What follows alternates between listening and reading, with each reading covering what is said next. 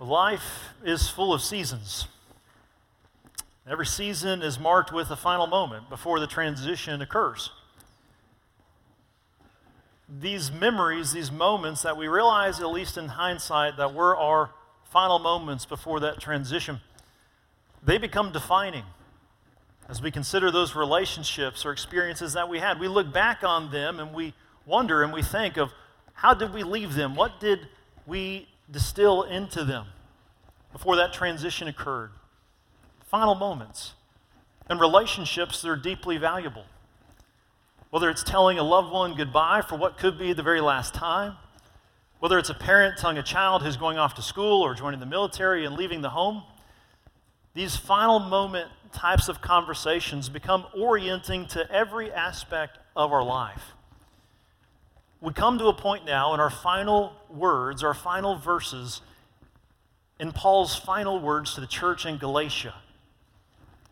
As he's addressing these words to them, we get an insight into those final moments, into what he's choosing to instill within them, the final emotions and memories and actions and thoughts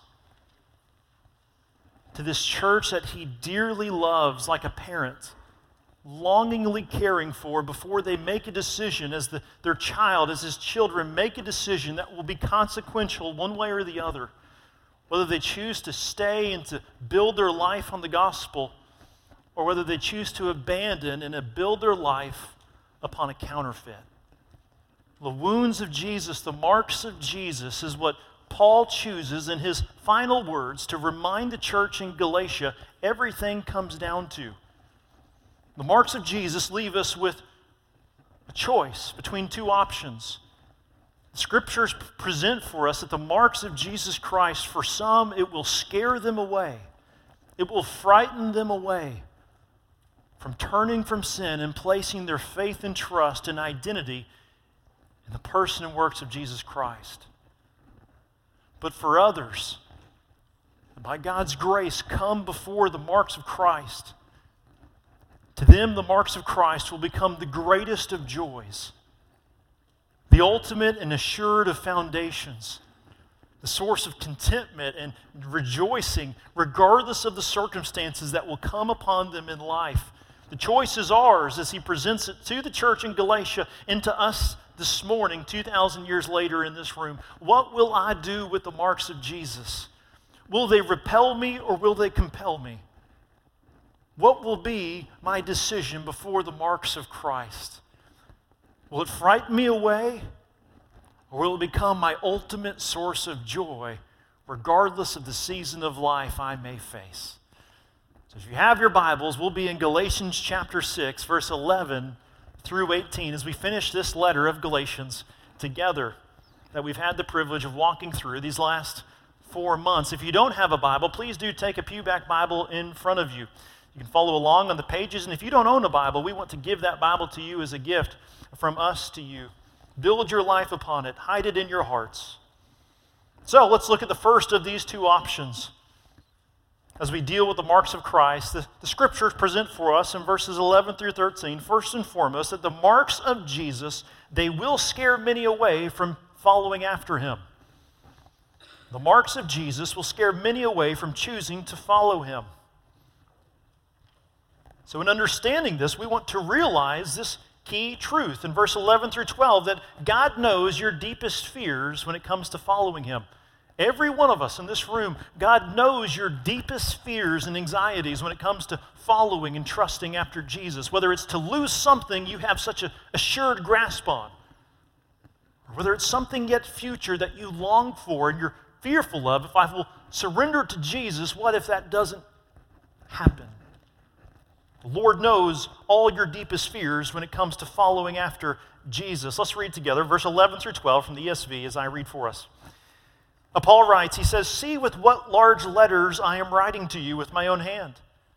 It is those who want to make a good showing in the flesh, the Judaizers, who would force you to be circumcised, that ceremonial act in becoming a Jew, and only in order that they may, be, may not be persecuted for the cross of Christ. Now, in the first century, they obviously didn't have keyboards to be able to work on or typewriters. Instead, they had professional letter writers called amanuenses. And so, as Paul's letter writer is writing this for him as he's dictating it, he gets to the point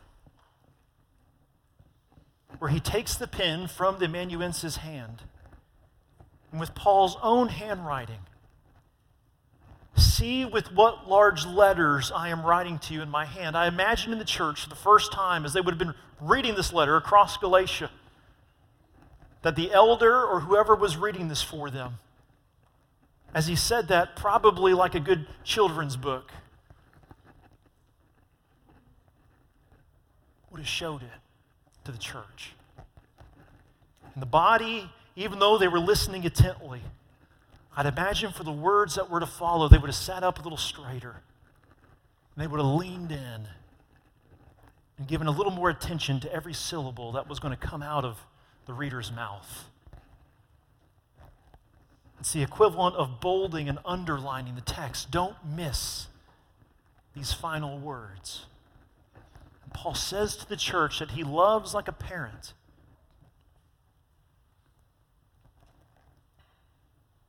It is those who want to make good showing in the flesh who will force you to be circumcised. Those Judaizers we can't understand the Judaizers unless we understand the gospel. And the gospel is this plain and simple accessible good news to every one of us, Jew or Gentile, regardless of your age or background. There is good news. That's what the gospel means. There is good news for you. And it's good news because the truth is is there is literally bad news for you. The bad news for every one of us is that we are sinful rebels in the hands of a holy and just God. Yes, He is loving and good. Because He is loving and good, He will enact wrathful justice upon sinners like you and I. And there's nothing we can do to erase them. That's the bad news. But the good news is God, in His great love for us, while we were yet sinners, Christ would come. Christ, the anointed one, the sent one. That there would be one who would come. He would fulfill all the prophecies like a fingerprint authenticating who he would be. He would fulfill all the demands of the law, pure in thought and action. And it is this Holy One, this Jesus, this God man, the eternal Son in the flesh, who came and laid down his life, tempted in every way as we are, yet without sin.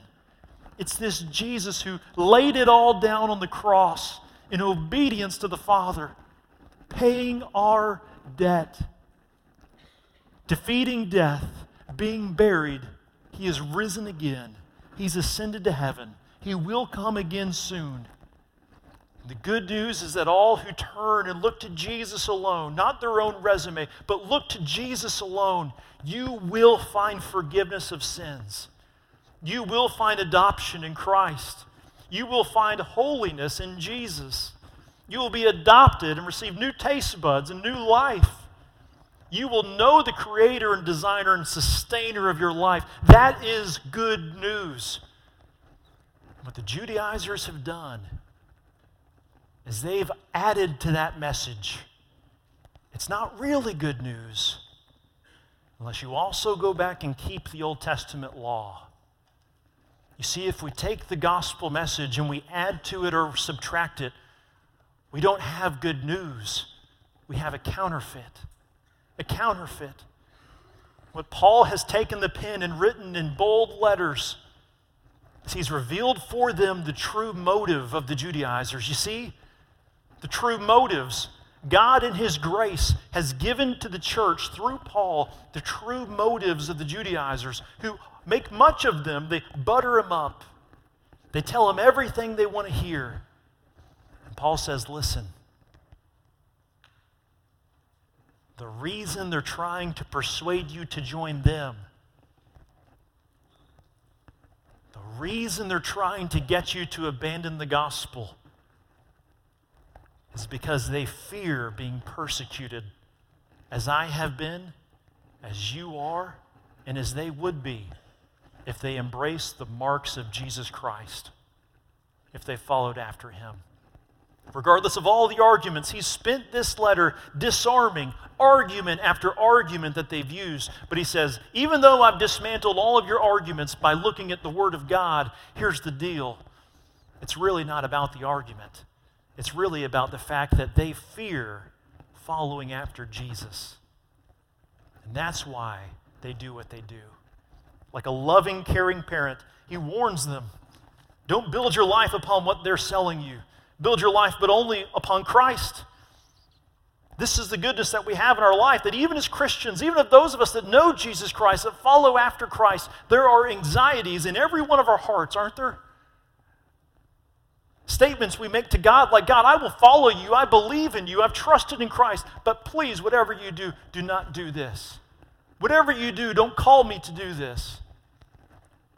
We all long to be embraced, and we have these inner anxieties that mount up and become stumbling blocks for ourselves, even as Christians following after Jesus. What Paul says is listen, God knows the true reasons, God knows your heart. So if you don't know Christ and you were asked this question right now, what's preventing you from trusting Christ? Whatever reason you would articulate in this moment, God knows the true moment of our hearts for why. And for those of us that are Christians, we've been adopted by faith in Jesus alone. Those areas in our life that we say, ooh, I don't want to do that. God knows truly what the motive is under it. And God is like the good parent who, when their teenager is in the wrong, the good parent longs for the teenager to come to them and confide in them their anxieties and their fears. So, too, we ought to, as God's children, run to Him with our anxieties and fears and be honest God, I fear losing this. I fear giving this up. I fear this change that could be coming in my life, but I know you're with me and I'm going to you with it. And I'm also going to my brothers and sisters in Christ with it. That's the beauty of the gospel. But make no mistake, the fear of following Christ will prevent many from doing so. Anxiety is from within, but secondly, as the letter continues, there's an outside pressure that may divert you from following after Christ. Anxieties from within, but also anxieties from without. You notice in verse 13, we see that the world longs to boast if you avoid following Jesus. The world longs to boast. Though we're talking about the Judaizers in particular, I believe that's easily scalable to say that the world longs to boast if you avoid following Jesus. Pressures from within and pressures from without. Verse 13. Paul continues, he says, For even those who are circumcised, those individuals, that group, he says, they do not themselves keep the law. They can't even keep it. But they desire to have you circumcised that they may boast in your flesh. You see, Christianity is like a fire pole, like a greased up fire pole from heaven. You could try to climb it all you want, and people will claim to have different tactics. Well, if you approach it this way, just right, you'll make it. If you get a running start, you'll make it. No. That's what the, the, the inventions of man are all about in man made religions. There's something you can do to earn your way, something you can do to at least add to the gospel. But there's nothing. And in reality, before God, it's foolishness. We can't climb one millimeter of the pole to get up and right with God. We can't. The Word of God says it's foolishness, it's, it's as filthy rags. But praise God, it's a fire pole where God has come down to us. He has condescended. The hope of God has come to us to be recipients of, not earners of, but recipients of. That's why it's good news. You don't have to show your credit score. This is good news. The Lord gives them to us, He gives us a right standing. It's yours in Jesus. The world longs to boast if you avoid following Jesus, whether that's some kind of man made system or even looking at the, the law of God, which is good. Remember, the law of God is a good thing. The Old Testament laws of God are not bad, they're good, but they cannot make you good. They cannot make you right with God. Man's might will not make us right with God. But the world will champion you, the world will clap for you if you will do anything and everything besides abide in Jesus Christ. It's two choices Paul presents. You'll either boast, you'll either boast in the things of this world, the systems of man, the efforts of man, the might of man, the resumes that we build as men and women, or you will boast in Christ alone. That's the choice that faces between us. And this is difficult for us because we all long for appreciation. We all long to be accepted. All of us do. My boy, Uriah, two years old, we have this little Fisher Price goal in our house. And he can shoot hoops for 30, 40 minutes straight. It's pretty awesome. It's the greatest babysitter I've ever purchased in my life. But you know what he does every time he shoots? Almost every time. If I'm in the room, you know what he does? He'll shoot it and he'll turn and look at me. Whether he make, makes it or misses it, he's, and he does that. And you know what he does a lot of times too? Before he even shoots it, you know what he does? He wants to see if who's watching. Dad, are you watching? Right? He wants that. He longs for that. Every one of us have this innate pressure to be embraced and championed by others. The world will boast in everything that you do as long as it's not the cross of Christ. Everything. There's a temptation there. The world longs to champion and to applaud your pleasures, your goals, your purposes, your redemption story, your wealth, your empire, everything that we do, your statuses of life, your decisions, everything, as long as it is not the cross of Christ. For the scriptures say the cross of Christ, it's a stumbling block to the Jews and foolishness to the Greeks. The choice is ours to recognize the danger and the reality of outside pressures, regardless of what the world may say, regardless of how the world may mock. The reality is, we will boast in the cross of Christ even more greatly, regardless of what the world may think. And so we must be aware of the world's instinctual reaction and even that inward fear that we have when it comes to following after Jesus the Christ. Jesus has a way of flipping things upside down and inside out, doesn't he? Sarah's grandmother made for us a, a handmade quilt. Incredible. The amazing design that she put into it. To take these pieces of fabric, to mix them together, to go by hand lovingly and carefully and intentionally with a master plan of what it ought to look like. She made that for us. But you know what? If we were to take a knife and to cut that open and fold it out, and you looked at the inside of that quilt, we would see dull fabrics, randomly aligned, with strings going everywhere. It would look like a total mess. When the world looks at one who builds their life upon the cross of Christ, they look and say, What are you doing? You're doing it all wrong. That's foolishness. That's a mess.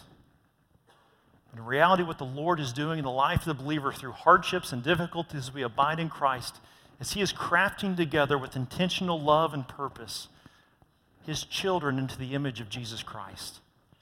And to that we rejoice, not desiring the world to champion us, but because we have a champion in Jesus Christ. So keep following after Christ. As our brothers and sisters on the other side of the world in Sri Lanka who've experienced terrorist attacks this morning, following Christ and gathering for Easter services like this. As those in the world may not champion the cross, as hardships may come, may we increasingly not act out in anger or rage or bitterness or foolishness, but may we cling to the cross of our Lord Jesus Christ that the world does not want you to boast in. Boast even more in the cross and invite others to boast along with you. For in Christ we have beautiful hope. In Christ, we have truth, truly. First, the marks that come from following Jesus may cause many to choose not to follow after him. But to those who will follow after Christ, the marks that come from following Jesus will become our greatest joy. To those that follow after Jesus, that build their identity and hope in Christ, they repent of sin and they place their faith, repent, a change of mind leading to a change of action. They, they turn and they trust in Jesus to lead their life, to be the authority of their life, to forgive them and lead them. To those that trust in Christ, following Jesus, the marks of Jesus become our greatest joy for two reasons. First, in 14 and 15, Allegiance to Jesus, it brings new taste buds at the cost of old ones. Allegiance to Jesus, it brings new taste buds at the cost of old ones. 14.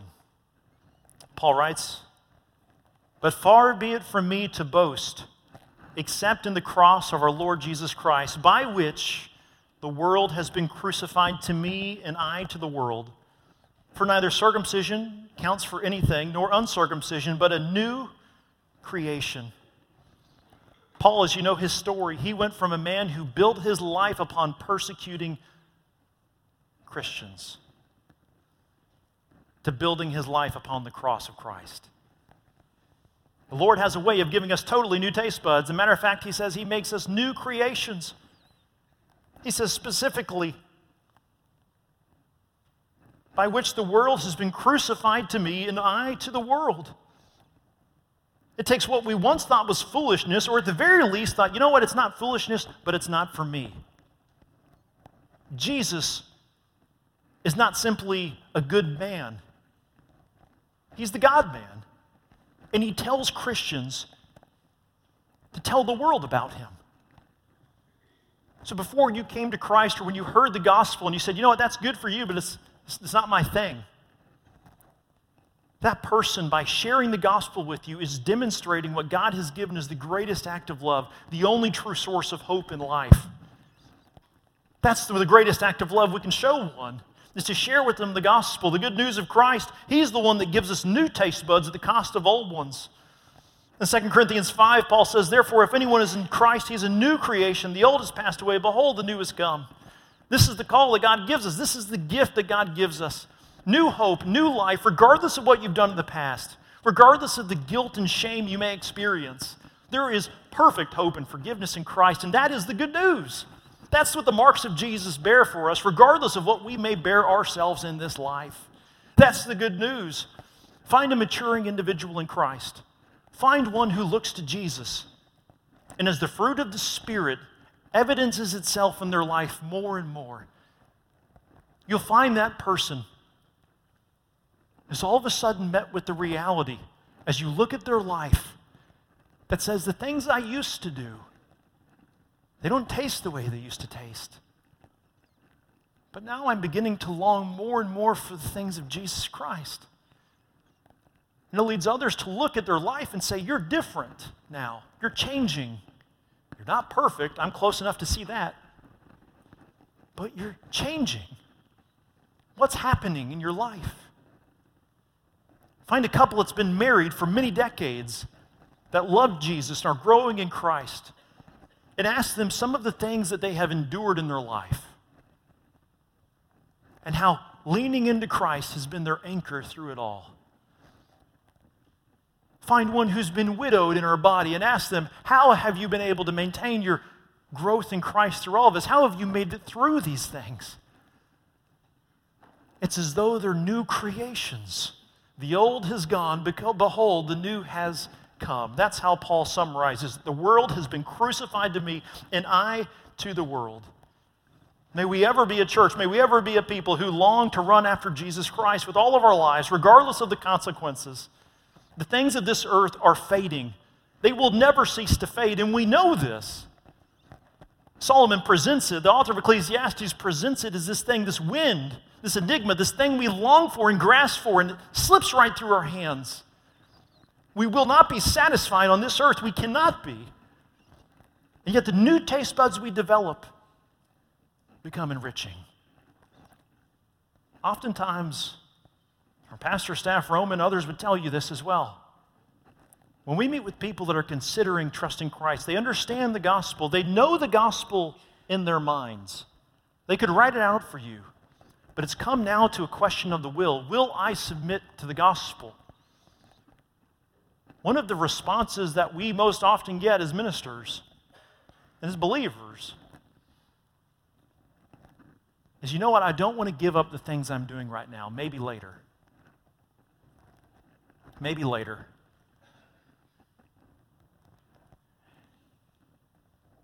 Do you know the story that's given oftentimes by those that you visit that are sick? and potentially on their deathbed, when you present the gospel to them, here's what they say. I've had this told to me on multiple occasions as individuals, men and women laid on their deathbeds. if I trusted Jesus now, I'd be a hypocrite to how I live my whole life.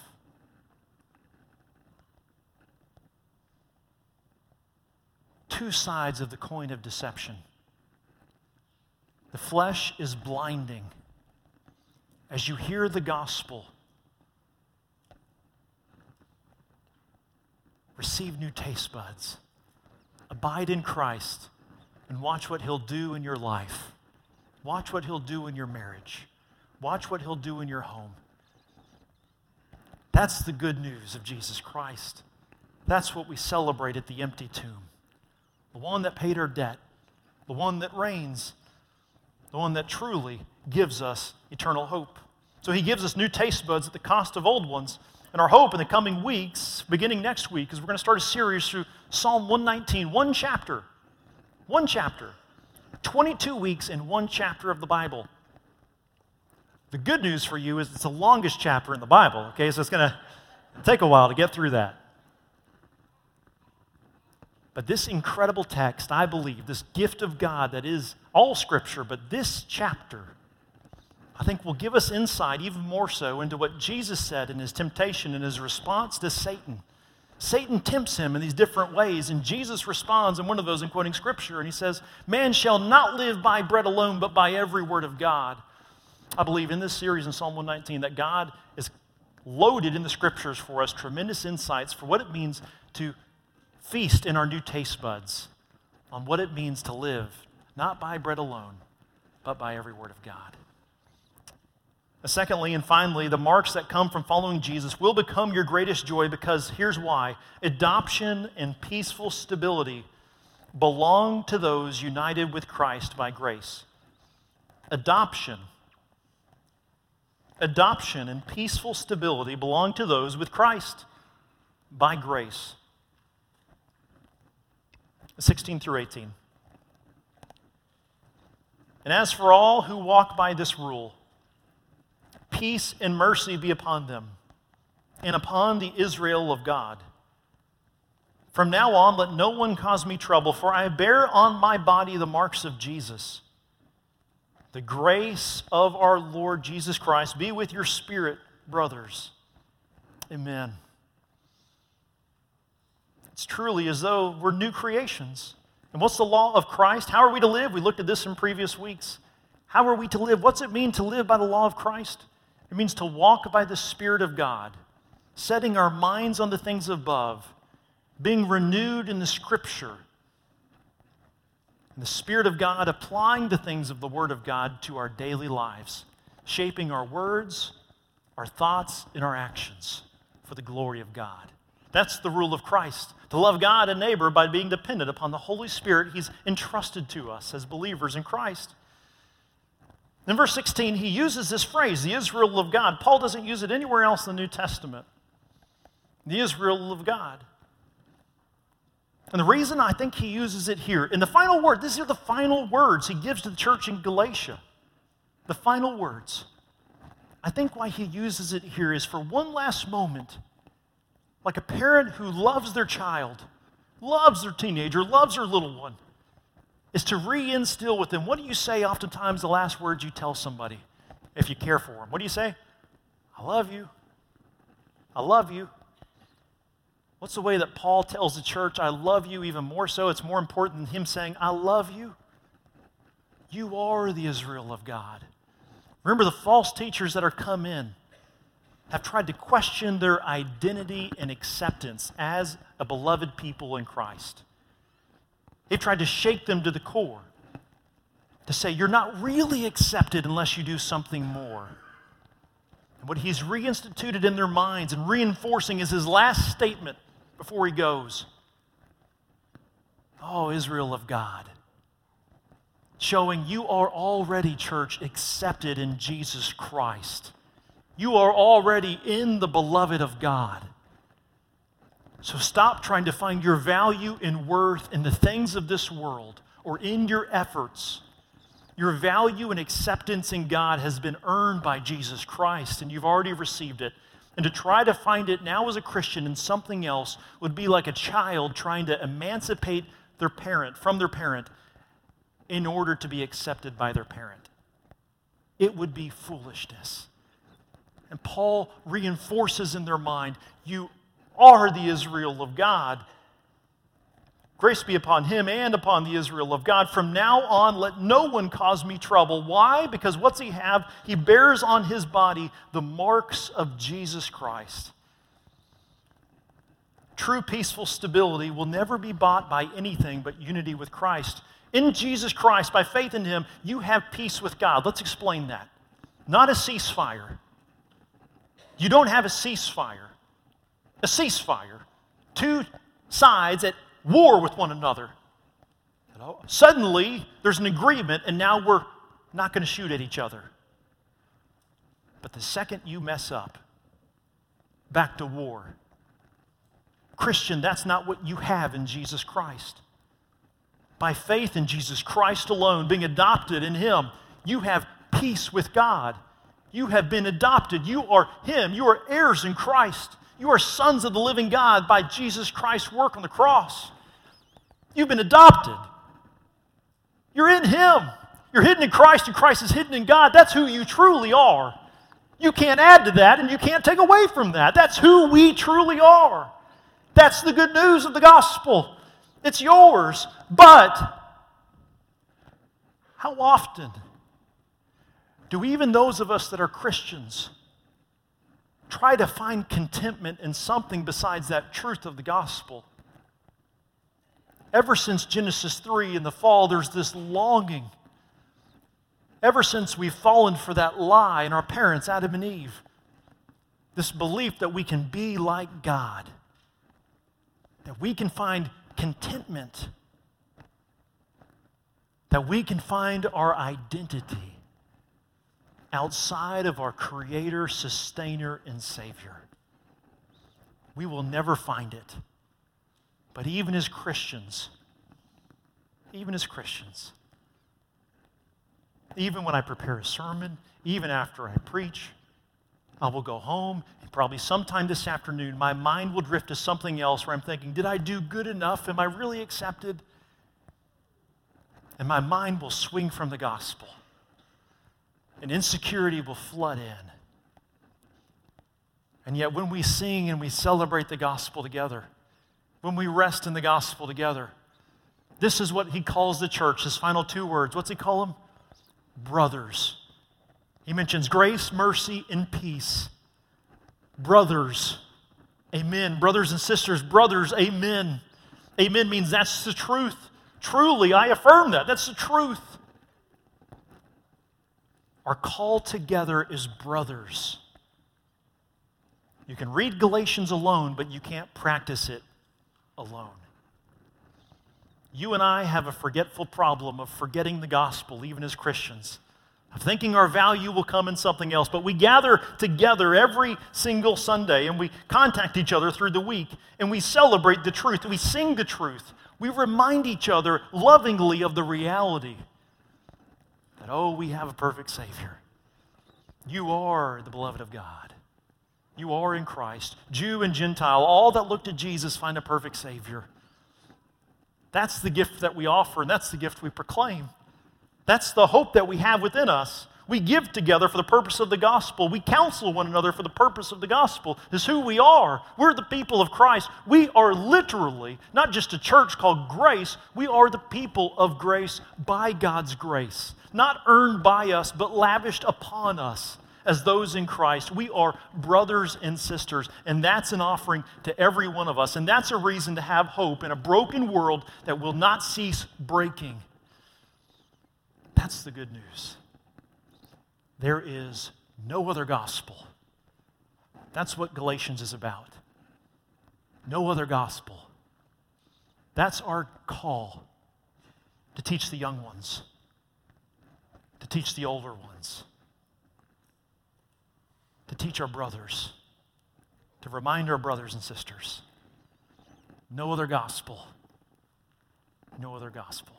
Amen. Amen. Let's look at the, ne- the last next steps of Galatians. Number one, healing, forgiveness, and holiness are only possible by trusting in the mortally wounded yet resurrected Christ. So here's the question, first and foremost. I have to ask it today. I have to ask it every day. Particularly today and what our text does and how it concludes. If you don't know Jesus as your king, if you've never turned and trusted in him, why not this morning? Why not today? Why not today? 1143 on a Sunday morning, April 21st, 2019. If you don't know Jesus Christ, why not surrender and trust him today? Why not confess allegiance to him? Asking him to forgive you of your sins and to trust in Christ as your king. Why not today? Why not today? Trust him, abide in him. True beauty, true hope, true peace in Jesus Christ. If that's your case, if you've trusted in Christ, we want to know that. We were called to be your brothers and sisters in Christ to help you grow in your faith in Jesus Christ. And you're called and you're actually indebted to the people around you to help them grow and walk in their faith in Jesus Christ. That's what family is about. Now, leads us secondly to the next question the final next steps question of the book of Galatians. As a follower of Jesus, in, the, in what areas of my life do I need to be reminded that my value, what areas of my life do I need to be reminded that my value is hidden in Christ, not in what I do, but it's hidden in Christ? You do business with the Lord. Ask the Spirit of God to search your heart. Confess those things to Christ and share those with a brother or sister in Christ. That's our gift one to another as the people of God. We rejoice because we worship a living hope. Amen? We worship a living hope. So, my hope for us right now is that this song would become the prayer of our lives, that this song would mark today for the rest of our days. Would you stand with me, church family, as we sing together?